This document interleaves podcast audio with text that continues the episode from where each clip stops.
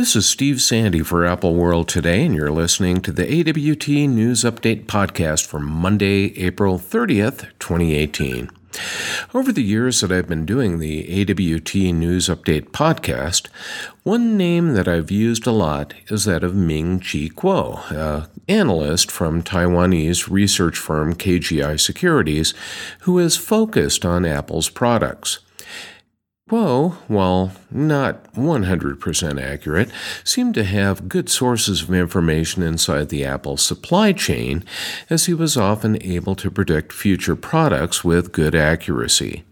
For instance, he said that Apple was working on the iPhone 10 almost a year and a half before the product was released, and he was also able to uh, provide good details beforehand on the 10.5 inch iPad Pro, iPhone SE, Apple Pencil, 12 inch MacBook, the MacBook Pro with Touch Bar and Touch ID, and more, all well before the products arrived on the market.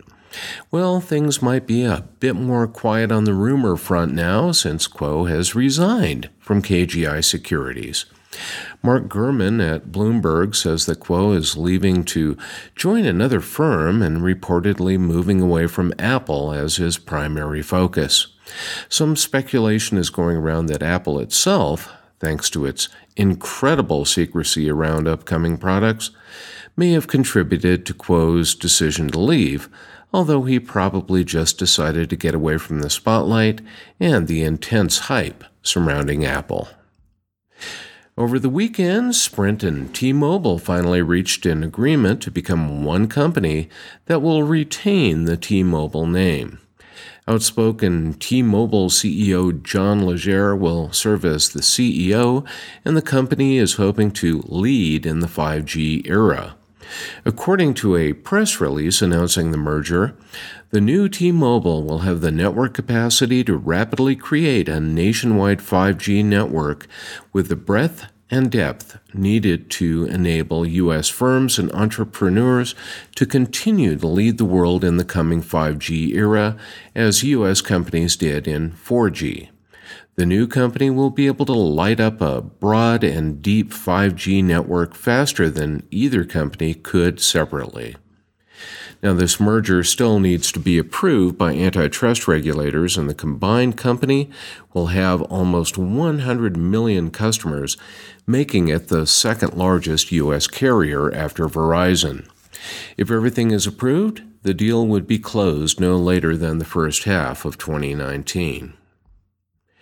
Each weekday, when I prepare the script for the Apple World Today News Update podcast, I use my favorite writing app, Bear.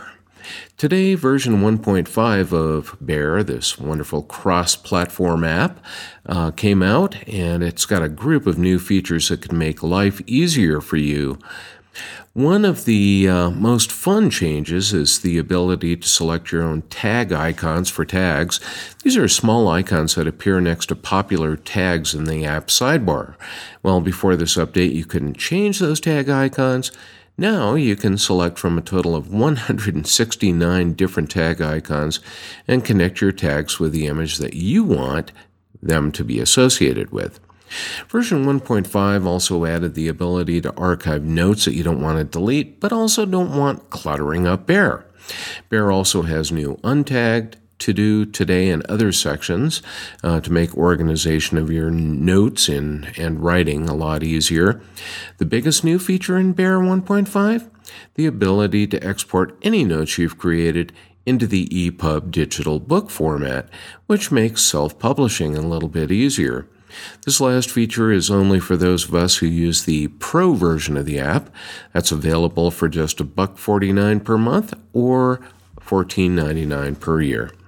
Other changes include new uh, pull down gesture controls, an iPhone 10 optimized theme, and more code uh, syntax highlighting for about 30 programming languages.